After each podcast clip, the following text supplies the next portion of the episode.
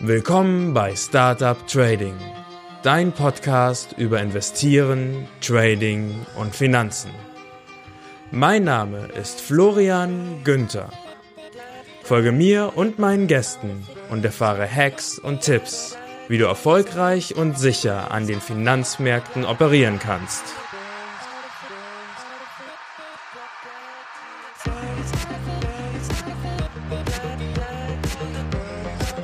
Der Podcast stellt keine Anlageberatung oder sonstige Empfehlung dar. Die dargestellten Analysen, Techniken und Methoden dienen ausschließlich Informationszwecken und stellen weder individuelle Anlageempfehlung noch ein Angebot zum Kauf oder Verkauf von Finanzinstrumenten dar, sondern spiegeln lediglich meine oder die Meinung meiner Gäste wider.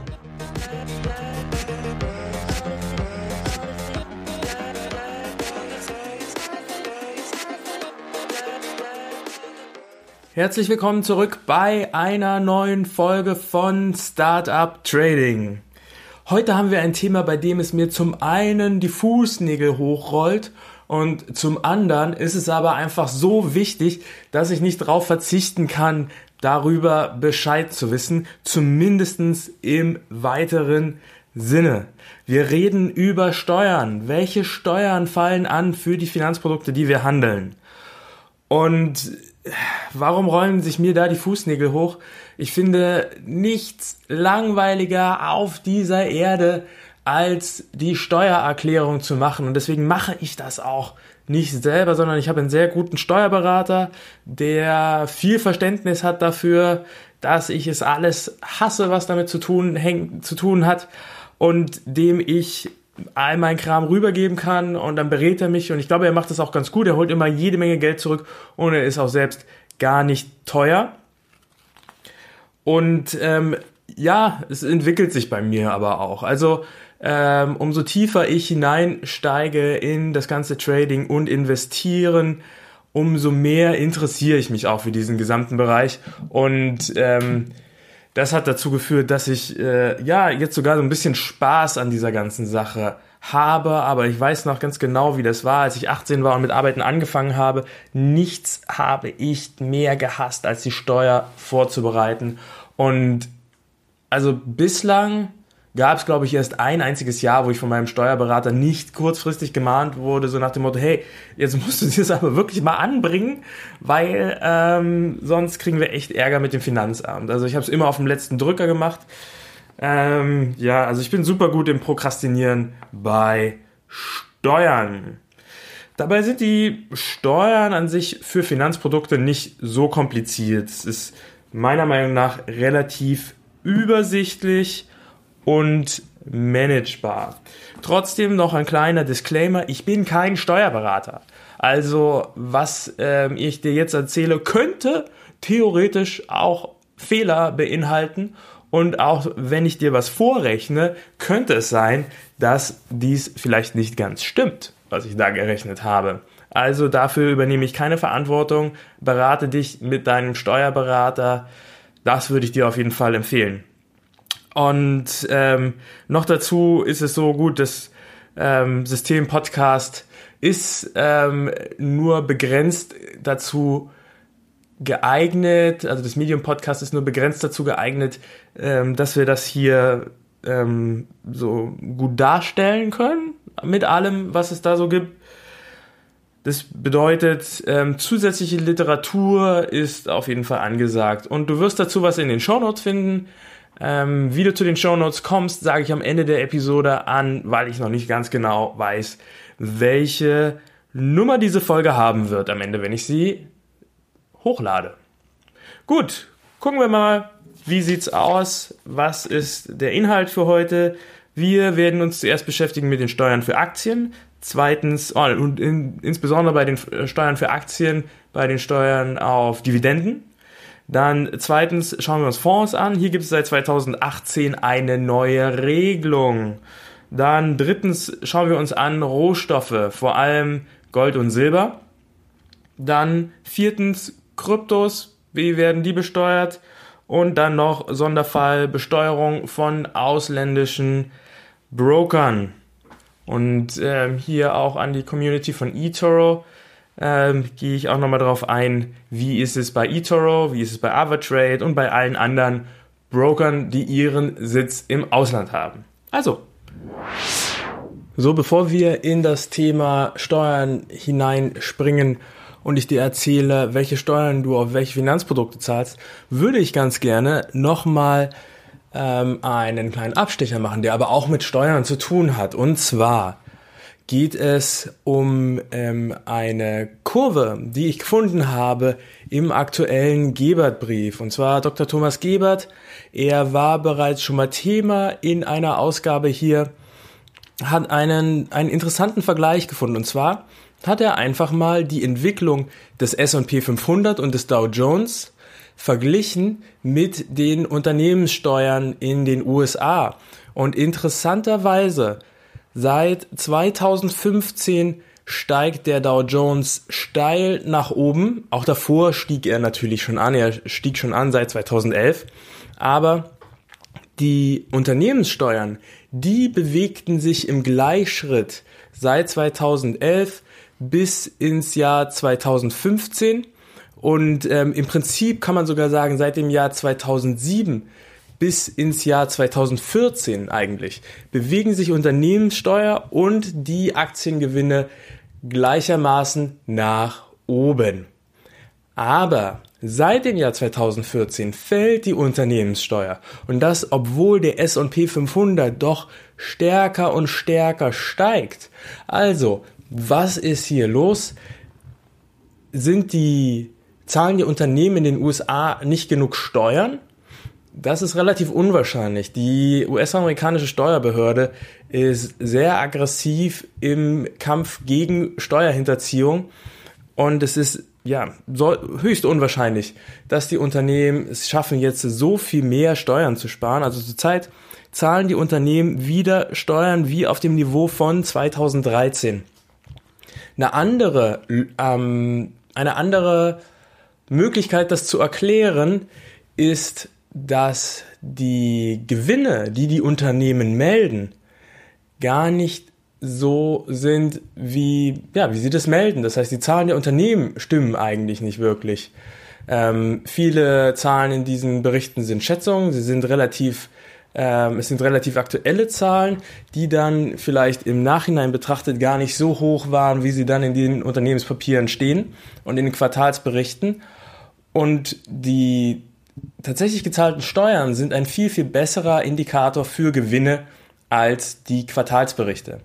Und wir hatten so eine Situation bereits schon einmal, und zwar im Jahr 2008 stiegen noch sehr lange, also im Jahr 2007, 2008 stiegen die Aktienkurse noch an, währenddessen bereits seit 2007 die gezahlten Steuern fielen. Und ähm, da ging allerdings die Differenz nicht so krass auseinander wie jetzt hier. Die Unternehmenssteuern sind stärker gefallen als heute. Allerdings der Dow Jones und der S&P 500 steigen gerade viel, viel stärker als 2008. Also die Situationen sind schon verschieden, aber hier haben wir einen Indikator dafür, dass die Unternehmen nicht genug Gewinne machen. Und bei der Unternehmenssteuer handelt es sich um einen vorauslaufenden Indikator. Das heißt, Dinge, die wir jetzt hier an der Unternehmenssteuer bereits sehen können, die machen sich dann eventuell erst in einem Jahr bemerkbar. Also, das auf jeden Fall ein ganz interessanter Punkt.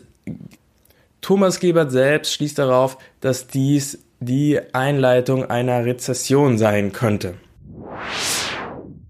Also, fangen wir an und ähm, ja, schauen wir uns erstmal so grundsätzliche Sachen an. Was für eine Steuer gibt es denn zum Beispiel in Deutschland auf Aktien? Und zwar haben wir dort die Abgeltungssteuer, auch genannt Kapital, Kapitalertragssteuer. Und ähm, die fällt an auf Zinsen, Dividenden und Kursgewinne von Finanzprodukten. Und diese Abgeltungssteuer beträgt 25 Prozent und ähm, zusätzlich ähm, musst du dann noch den Soli auf deinem, zum Beispiel Zinsen, äh, Kursgewinne oder ähm, Dividenden zahlen. Und wenn du in der Kirche bist, auch noch die Kirchensteuer.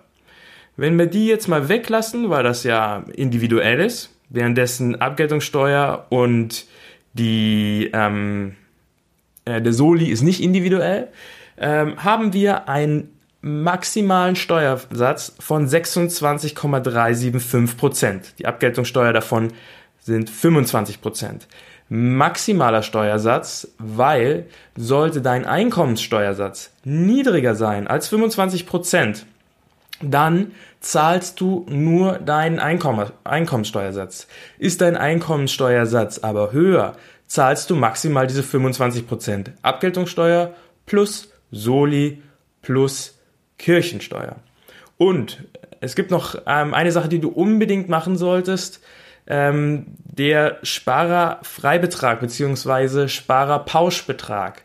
Das ist ein ähm, Betrag, den du bei deinem Broker oder bei deinem Depot, bei deinem Konto, Tagesgeld, bla bla bla, überall angeben kannst, wie viel von deinen äh, 801 Euro für Singles und ähm, 1602 Euro für Ehepaare, wie viel davon willst du auf dieses Konto anrechnen?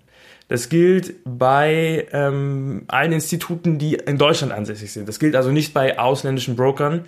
Warum das so ist, gucken wir uns gleich noch an. So, also bei mir ist das zum Beispiel so, ich habe einen Bausparvertrag, der äh, wirft irgendwie so 200 Euro Zinsen ab und dann habe ich halt mal 200 Euro von meinem ähm, Sparerpauschbetrag ähm, bei diesem Institut, wo ich den Bausparvertrag habe, angelegt. Das ist so halt mein ganz sicheres Investment und dann kriegt mein Depotkonto, das kriegt dann 601 Euro für meine Gewinne aus Dividenden und Aktien und da meine ähm, CFD-Broker im Ausland sitzen, tangiert die das nicht. So habe ich das bei mir verteilt. Du kannst es frei verteilen und du solltest das auch, weil wenn dein äh, Institut, wo du die Zinsen, Kursgewinne oder Dividenden bekommst, oder ja, wenn die in Deutschland sitzen, dann führen die automatisch die Steuer an den Fiskus ab, noch bevor du das siehst. Ist so ein bisschen wie mit dem Gehalt, wo auch der Arbeitgeber die Steuer abführt, bevor er es auf dein Konto überweist. Schauen wir uns jetzt mal nochmal konkret an, wie sieht das aus bei Aktien. Also wenn du einen Kursgewinn mit einer Aktie machst, dann zahlst du auf den Gewinn, der angefallen ist, nachdem du sie verkauft hast, 26,375% Abgeltungssteuer plus Soli. Wenn du eine Dividende ausgeschüttet bekommst von einem deutschen Unternehmen, dann zahlst du ebenfalls diesen Betrag auf die, auf die Dividende und ähm, beziehungsweise du zahlst nicht, es wird dir abgezogen von deinem Broker von vornherein. Es ist nämlich eine sogenannte Quellensteuer, diese Abgeltungssteuer. Und damit sind wir in Deutschland in guter Gesellschaft, weil genauso eine Quellensteuer gibt es in den meisten Staaten der Welt, sodass also sofort ähm, bevor, das, äh, bevor der Betrag ausgeschüttet wird, diese Quellensteuer abgezogen wird. Nun tricky wird es, wenn das ein ausländisches Unternehmen ist, zum Beispiel ein Unternehmen aus Irland, na, wobei vielleicht Irland ist jetzt gar nicht so ein gutes Beispiel. Nehmen wir mal als Beispiel Frankreich oder die USA. Wenn es äh, sich um einen Kursgewinn handelt, dann ist das Ganze nicht ähm, betroffen davon, bei Kursgewinnen zahlst du einfach nur deine deutsche Abgeltungssteuer, weil der Kursgewinn läuft direkt bei deinem Broker auf. So, bei Dividenden ist es aber etwas anders. Und zwar müssen Dividenden, die zum Beispiel aus den USA kommen, direkt ähm, versteuert werden in den USA, bevor sie zu dir gesendet werden. Und damit gibt es eine Doppelbesteuerung, weil das kommt erst, äh, wird erst versendet in den USA, du zahlst die Quellensteuer der USA und dann kommt es bei uns an und dann zahlst du die Quellensteuer aus Deutschland, die sogenannte Abgeltungssteuer.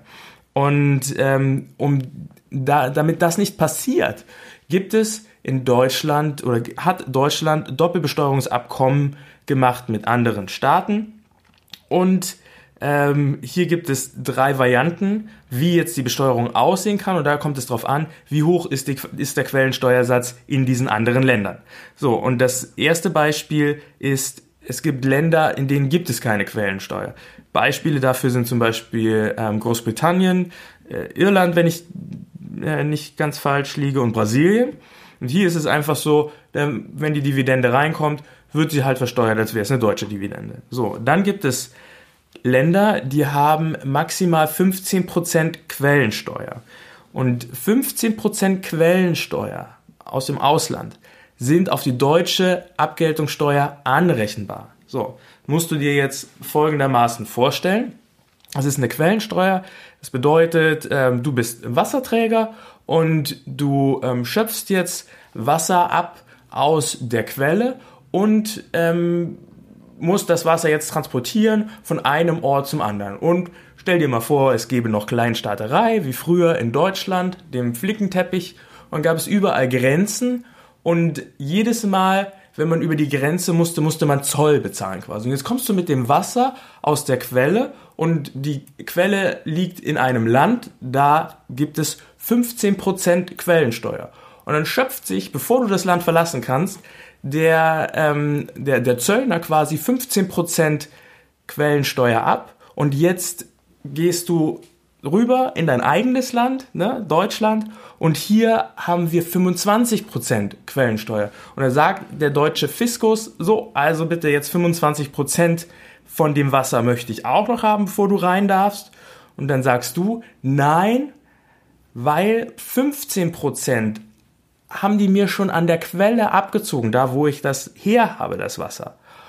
Und 15% Quellensteuer sind ja anrechenbar sagt der deutsche Fiskus, okay, verstehe, gut, dann zapfe ich dir jetzt äh, nur noch das ab, was fehlt bis 25 Prozent. Ich zapfe dir nur noch 10 Prozent ab und dann darfst du durchgehen.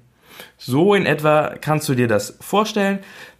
In den USA sind Quellensteuern eigentlich 30 Prozent, aber es gibt ein Sonderabkommen, das deutsche Banken mit den USA haben, sodass nur 15 Prozent in diesem Fall anfallen. Der deutsche Fiskus verzichtet hier also auf diese 15 Prozent, damit es nicht zu einer Doppelbesteuerung kommt. Komplizierter wird es jetzt, wenn ein Land 25 Prozent Quellensteuer hat und mehr.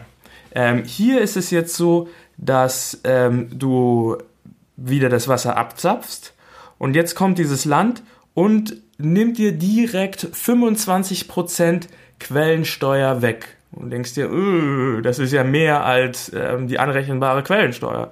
Jetzt gehst du in dein eigenes Land, Deutschland, da steht der Fiskus und sagt, gib mir mal 25% Quellensteuer. Und äh, da sagst du, ja, aber der andere hat mir ja jetzt schon 25% abgezogen. Und sagt ja, naja, anrechenbar sind 15%. Das heißt, ich knöpfe dir jetzt nochmal 10% ab, ne? Und dann kommst du endlich zu Hause an mit deinem Wasser und 35% Wasser fehlen von deinem Dividendenwasser. So, und jetzt gibt es noch den Fall Nummer C, ne, den dritten Fall. Und hier ist es einfach so, da will ein Land mehr als 15% Quellensteuer haben. Und ähm, stellen wir uns also vor, wir sind wieder an der Quelle in irgendeinem Land, ne, gehen dort über die Grenze und dann sagt der Fiskus dort, jetzt will ich aber 5, 25% Quellensteuer. Und dann denkst du dir, hm, Mist, das ist ja mehr als 15% anrechenbare Quellensteuer.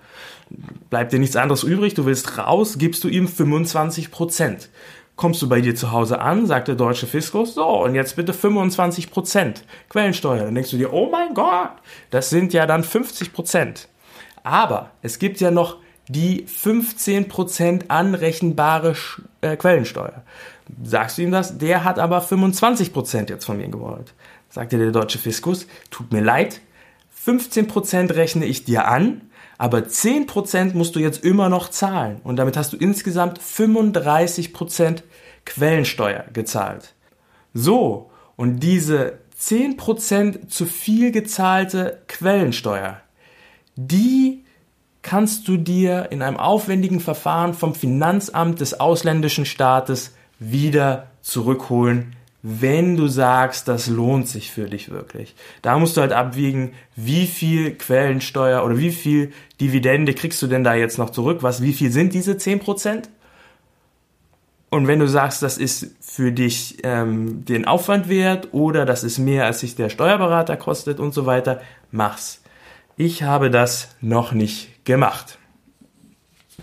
So, jetzt schauen wir uns mal den ähm, zweiten Teil an, und zwar Fonds. Wie werden die besteuert? Hier gab es eine Steuerreform. Ich würde jetzt einfach der Einfachheit halber weil das ganze Thema jetzt schon so viele Zahlen äh, mit sich bringt, nicht darauf eingehen, äh, wie es vorher war, aber diese Steuerreform gilt jetzt seit 2018 und ähm, Ziel dieser Steuerreform war schlichtweg, dass alle Fonds gleich behandelt werden. Man konnte vorher sich die Quellensteuer zurückholen, das geht jetzt nicht mehr und der Staat Deutschland möchte gerne jährlich ein Cashflow generieren an ja, den Gewinnen des Fonds ähm, und deswegen ist es so, ähm, dass wir eine Vorabpauschale bezahlen müssen auf unsere ETFs und Fonds, auf alle Fonds halt. Und diese Vorabpauschale ist nicht abhängig von der direkten Wertsteigerung, sondern da geht es darum, wie viel Geld ist insgesamt einbezahlt worden. Und daraus errechnet sich diese Vorabpauschale. So, ich sag dir jetzt mal die Formel kurz, empfehle aber, dass du dich da vielleicht nochmal auf YouTube weiterbildest.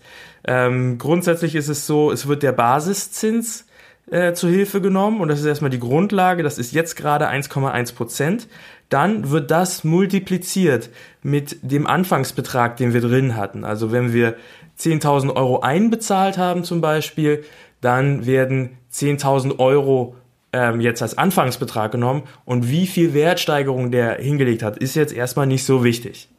So, dann gibt es eine pauschale Kostenerstattung für ähm, das Fondsmanagement. Also wir müssen Gebühren zahlen und deswegen gibt uns der Staat nochmal 30% Rabatt und das rechnen wir dann halt mit mal 0,7, also rechnen wir den Basiszins von 1,1% mal unsere, unsere Fondseinlage 10.000 Euro mal 0,7. Und jetzt kommen wir auf einen Betrag bei 10.000 Euro, wären das 77 Euro. Also du siehst, es ist jetzt nicht besonders viel. Und jetzt kommt es darauf an, was für ein Fonds ist das, weil jetzt gibt es nochmal Rabatt. Bei einem Aktienfonds gibt es auf diesen Betrag jetzt nochmal 30% Rabatt.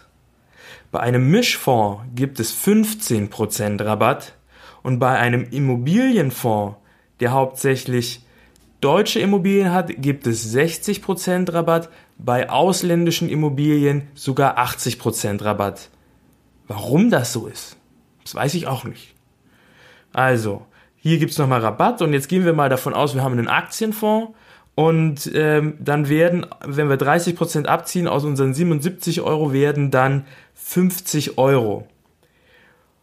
Und auf diese 50 Euro, auf die wir jetzt gekommen sind, wird die Abgeltungssteuer bezahlt. Jährlich. Egal was passiert ist. Und diese Abgeltungssteuer wären jetzt in diesem Fall bei 10.000 Euro, wären das 14 Euro. Ähm, äh, kein unendlich kompliziertes Verfahren. Allerdings, ähm, ja, Pff, gut, weiß ich nicht, ob sich das jetzt so wirklich lohnt hier mit diesen 14 Euro, aber der Staat will halt Cashflow generieren, kontinuierlich und nicht erst dann, wenn du verkaufst. Ähm, es gibt da noch so ein paar weitere Regelungen, wo ich mir denke, da gehe ich jetzt erstmal nicht drauf ein. Wenn du dein Depotkonto bei einer deutschen Bank hast, dann läuft es alles automatisch ab und du musst nichts aktiv tun. Wenn du dann irgendwann den Fonds verkaufst, wird es so sein, dass du äh, dass das dann verrechnet wird, dann wird geschaut, wie viel ist es wirklich und ähm, dann kriegst du eventuell was zurück oder musst was nachzahlen. Ja, also es geht am Ende fair aus, aber der, der, der, der, der Fiskus knapst sich jetzt ab sofort immer ein bisschen was von deinen Gewinnen ab. Das heißt, der Zinseszinseffekt kann hier jetzt leider nicht mehr komplett so wirken wie früher. Ähm, schauen wir mal, was noch kommt so. Steuerreform für Aktienanleger, das ist ja immer super beliebt. Ne? Also wenn jetzt die GroKo kommt, ne, dann kann es auch sein, dass die Abgeltungssteuer komplett fällt. Ähm, was ich mir auch vorstellen kann, wenn die Abgeltungssteuer nicht komplett fällt und wir dann halt unsere Aktiengewinne und ähm, ähnliches mit unserer normalen Einkommensteuer verrechnen müssten, äh, dann kann ich mir vorstellen, dass dieses komplexe Verfahren hier ähm, mit, mit dieser Vorabpauschale vielleicht dann auch auf Aktiengewinne irgendwann mal kommt. Ich hoffe nicht, weil, wie gesagt, ja, da wird der Zinseszinseffekt geschmälert. Ähm, und das wäre ja wirklich sehr schade, weil dann kommt am Ende doch viel weniger raus, weil einfach die gesamte Menge des Geldes, die wachsen kann, jährlich verkleinert wird. Das wäre blöd. Das wäre blöd. So. Schauen wir uns an, wie ist das mit Rohstoffen? Und hier würde ich jetzt mal die zwei Hauptrohstoffe für Anleger mir ansehen, und zwar Gold und Silber. Ähm, Rohstoffe, das bezeichnet natürlich auch Öl und Weizen, aber ich weiß jetzt nicht gerade, ob du ähm, Weizen bei dir in der Wohnung lagerst als Wertanlage.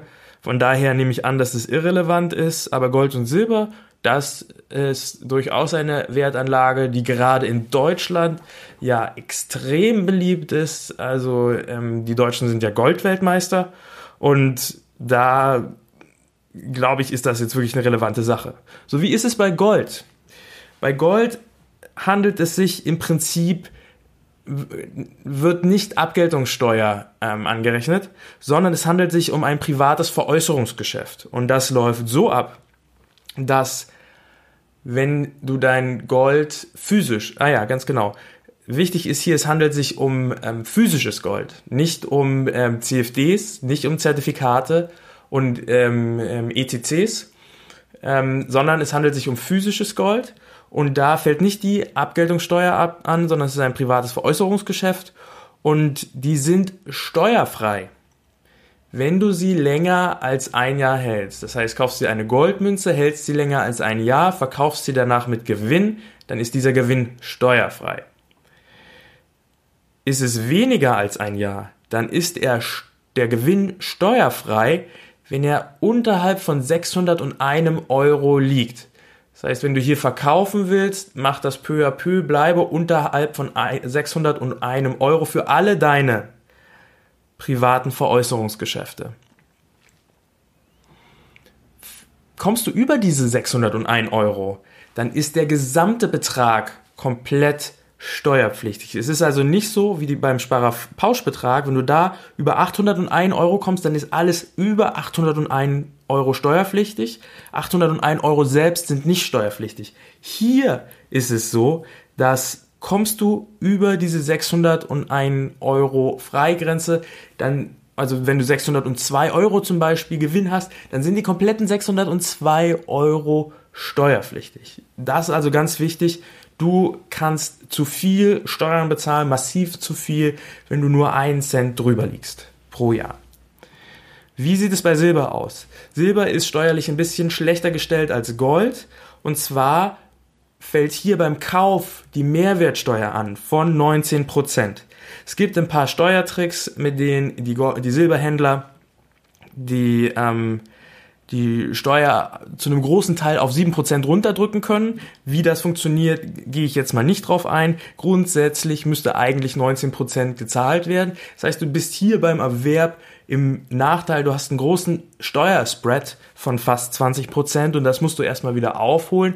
Wobei Silber ja gerade so ein Material ist, wo das auch passieren kann. Also Silber verdoppelt sich ja auch manchmal gerne im Jahr. Also das können wir, das kann sein, dass wir das vielleicht in den nächsten zwei, drei Jahren auch sehen. Wobei es dann wiederum egal wäre, denn auch Silber ist ein privates Veräußerungsgeschäft und wenn du es länger als ein Jahr hältst, ist es steuerfrei. Ja, und äh, dann kannst du diese 20% Mehrwertsteuer durchaus wieder wettmachen. Das ist kein großes Problem. Innerhalb eines Jahres Silbermünzen zu verkaufen, macht daher aber recht wenig Sinn. Also da muss es schon einen Silberboom geben, dass du diese 20% wieder reinholst. Aber solche Zeiten gab es. Sowas ist passiert. 2016. 2016 ist Silber von Gott, 8 oder so auf 20 gestiegen. Also hier haben wir mehrere hundert Prozent drin gehabt. Ja, nicht mehrere hundert Prozent, aber 100 Prozent waren schon drin. So, was gibt es hier noch? Es gibt einen Sonderfall und zwar gibt es ähm, sogenannte ETCs, das sind Exchange Traded Commodities. Commodities. Gott, ja, also helft mir dabei, das Wort auszusprechen. Es sind im Prinzip ETFs für Rohstoffe. Und es gibt einen dieser ETCs, der eine besondere steuerliche Situation hat. Und zwar ist das sogenannte, ist es das sogenannte Cetra-Gold. Cetra-Gold wird so behandelt wie echtes Gold in der Besteuerung, währenddessen auf alle anderen ETCs, bei denen es sich im Prinzip um ein Derivat auf den Goldpreis handelt oder auf einen Rohstoffpreis, alle anderen werden mit Abgeltungssteuer behandelt. Nur das Cetra-Gold wird behandelt wie ein privates Veräußerungsgeschäft. Schauen wir uns viertens an. Wie sieht es aus mit Kryptos? Ähm, bei Kryptos sieht es genauso aus wie bei Gold. Auch Kryptos, Kryptowährungen, das sind ähm, private Veräußerungsgeschäfte. Das heißt, wenn du sie länger als ein Jahr hältst, sind sie steuerfrei. Wie lange das noch so sein wird, das steht in den Sternen. Ich bin mir sicher, bei dem, was da möglich ist an Gewinnen für den Fiskus, wird der Gesetzgeber nicht lange untätig bleiben.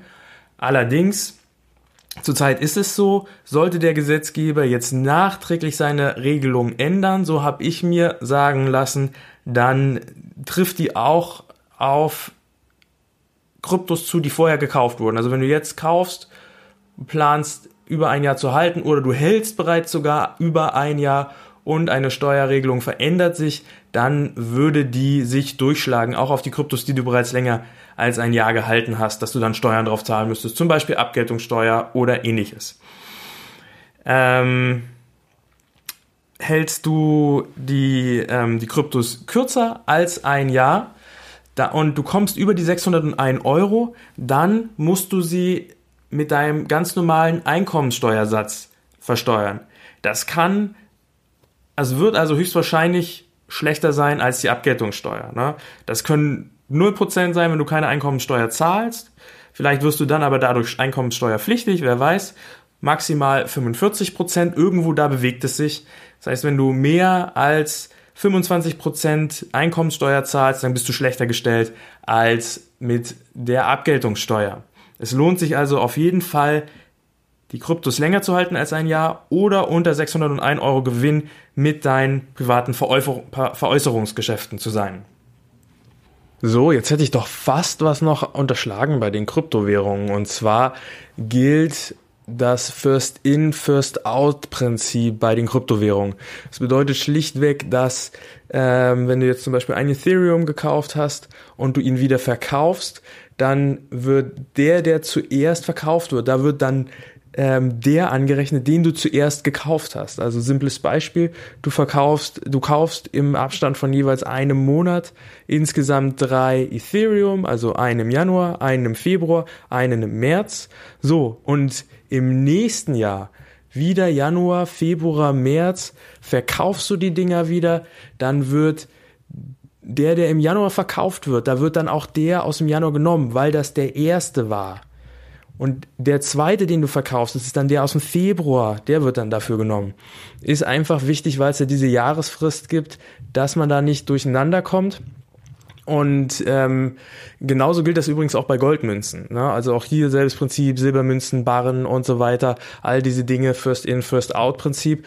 Und damit du da nicht durcheinander kommst, wir sind ja Trader, empfehle ich dir, dass du dir das in der Excel-Tabelle gut aufschreibst. Ähm, zu welchem Preis hast du wann was gekauft? Und dann ist wichtig, wenn du die hinterher tauscht, in Anführungszeichen, gegen andere Währungen, auch da taggenau aufschreiben, wann hast du was gemacht, weil für diesen Tausch fallen Steuern an, eventuelle Gewinne und so weiter. Ne? Das ähm, du könntest theoretisch natürlich tricksen äh, und dann einfach ähm, diesen Ethereum traden bis zum Umfallen, umfallen und dann ähm, nach eineinhalb Jahren ähm, verkaufst du den ähm, ein Ethereum wieder und bist dann steuerfrei, aber hast insgesamt eigentlich ganz viele Gewinne dazwischen durchgemacht und hast jetzt eigentlich statt einem Ethereum drei Ethereum. Ähm, wenn wenn dies zutrifft, dann müsstest du diesen ganzen Kram, den du dazwischen hast, im Prinzip auch versteuern. Deswegen jeden einzelnen Trade aufschreiben, wann hast du ähm, diesen einen Ethereum umgetauscht in ähm, einen IOTA und dann hast du ihn umgetauscht in einen Dash und dann hast du ihn umgetauscht in einen Ripple und so weiter. Ne? Und später ist es dann wieder, sind es dann fünf Ethereum geworden oder so. Wir sind ja Trader, also das sind ja die Dinge, die wir machen. Und ähm, diese Aufgabe nimmt uns keiner an, ab. Diese Börsen, ähm, wo man das tun kann, die befinden sich ja hauptsächlich in Hongkong und in Asien. Und deswegen ähm, notiere dir das selbst dass du weißt, wie das steuerlich für dich am Ende aussieht und wie dann die Steuergesetzgebung ist, das werden wir sehen, aber du brauchst auf jeden Fall so viele Daten wie möglich. Schreib dir lieber mehr auf als zu wenig. So, noch ein kleiner Zwischenschub, das habe ich hier gar nicht vorbereitet, aber das ist eine wichtige Sache, wenn es um Steuern geht. Du, Steuer, wenn du Verluste machst, dann kannst du die mit deinen Gewinnen verrechnen und das reduziert am Ende deine Steuerlast. Hier musst du aber aufpassen, ähm, Verluste von Aktien können nur mit Gewinnen von Aktien ver verrechnet werden und äh, Gewinne von Aktien können auch nur mit Verlusten von Aktien verrechnet werden. Das bedeutet, du kannst nicht zum Beispiel einen Gewinn mit Aktien machen und gleichzeitig einen Verlust mit Trading verrechnen. Das geht nicht. Allerdings, wenn du jetzt zum Beispiel einen äh, Verlust mit Optionsscheinen machst und einen Gewinn mit CFDs, die darfst du untereinander verrechnen aber Aktien nur mit Aktien. So, und private Veräußerungsgeschäfte ebenfalls nur mit privaten Veräußerungsgeschäften. Machst du jetzt also einen Gewinn mit Gold und machst gleichzeitig einen Verlust mit Kryptos, kannst du die miteinander verrechnen und das reduziert insgesamt deine Steuerlast. So, jetzt äh, fünfter Punkt. Wie sieht es aus mit ausländischen Brokern? Deutsche Broker führen und deutsche Depots und deutsche Konten, alles Banken führen die Abgeltungssteuer automatisch für dich ab. Ausländische Broker tun das nicht. Und deswegen musst du das am Ende des Jahres selbst tun. Du musst auch dafür gucken, dass deine Verluste, wenn du sie gemacht hast, ebenfalls ans Finanzamt gewäldet werden, damit die übertragen werden ins nächste Jahr und dann eben auch mit zukünftigen Gewinnen verrechnet werden können, steuerreduzierend ähm, sind. Ganz wichtige Sache. Und ähm, auf welche Broker trifft das jetzt zum Beispiel zu? Auf alle ausländischen Broker, also Ava zum Beispiel, da ist das so. Bei eToro ist das so. Und sehr wichtig, du musst es unbedingt abführen, damit du nicht endest wie Uli Hoeneß. Kann also wirklich schlecht ausgehen. Drucke dir dein Kontoauszug aus, deine ganzen Trades. Beim MetaTrader habe ich dir schon mehrmals gezeigt, wie das funktioniert und gebe das deinem Steuerberater und der soll sich dann damit rumschlagen. So, das war's jetzt erstmal zum Thema Steuern. Ich hoffe, es war dir eine große Hilfe. Ich hoffe, es war verständlich und bildlich genug. Gib mir ruhig ein Feedback. Du kannst mir eine E-Mail schreiben, wenn du eine Frage hast oder mir einfach mal sagen möchtest, wie du das findest, positiv, negativ. Ich bin da offen für und äh, dankbar dafür unter info at tradingpodcast.net. Und wenn dir die Folge gefallen hat, dann gib mir doch bitte eine Bewertung bei iTunes. Darüber würde ich mich sehr freuen. Das wäre sehr motivierend für mich. Also, wir hören uns das nächste Mal. Vielen Dank für deine Aufmerksamkeit. Ciao, ciao. Die Shownotes zu dieser Folge findest du unter tradingpodcast.net slash 15.